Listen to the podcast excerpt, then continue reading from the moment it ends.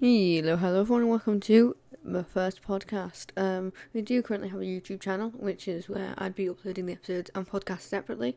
Um, but this is start of production podcast uh, about monsters, starting with Medusa. Hope you enjoy.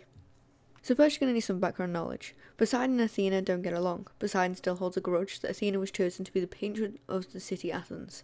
All you need to know is they don't get along.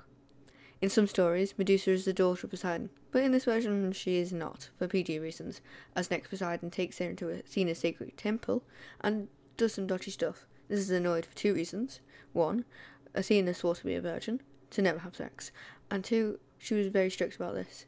Three, three, it was also her sacred land. It's, it is possible that Poseidon did this on purpose, as they had a grudge, uh, but maybe not. Athena could do nothing to Poseidon, so instead she looked towards Medusa. Bear in mind that Medusa was extremely pretty, so Athena turned her into a Gorgon, a monster with boar tusks for teeth, sharp claws as hard as brass. There were only two others like her, Stheno and Euryale. Although they were immortal and born Gorgons, they had scaly skin, unlike Medusa, and they were bigger in size. Medusa, though, had venomous snakes as hair. With one glance, she could petrify you, which means turn to stone. In some stories, all three Gorgons were born of Ceto and Orpheus, or Forpheus, or Forces. It's got a lot of different names. There are lots of different variations. In this one, they all lived in the same island, which is off the coast of Libya. She would have petrified anyone who set foot on that island. Years later, a demigod hero called Perseus snuck onto the island using the Helm of Darkness given by Hades and slew the sleeping Medusa by chopping her head with a harpe. He quickly ran away before the other two could get to him. He didn't know this, but when Athena had cursed Medusa, she was pregnant, or she was with child, from Poseidon.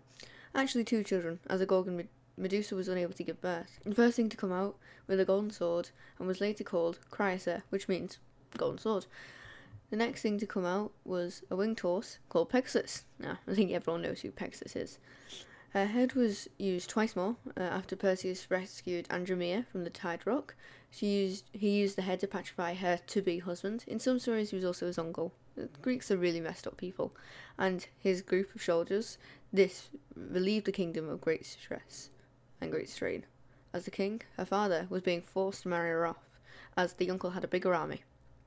This second time it was used was to Polyde- or Polydectes?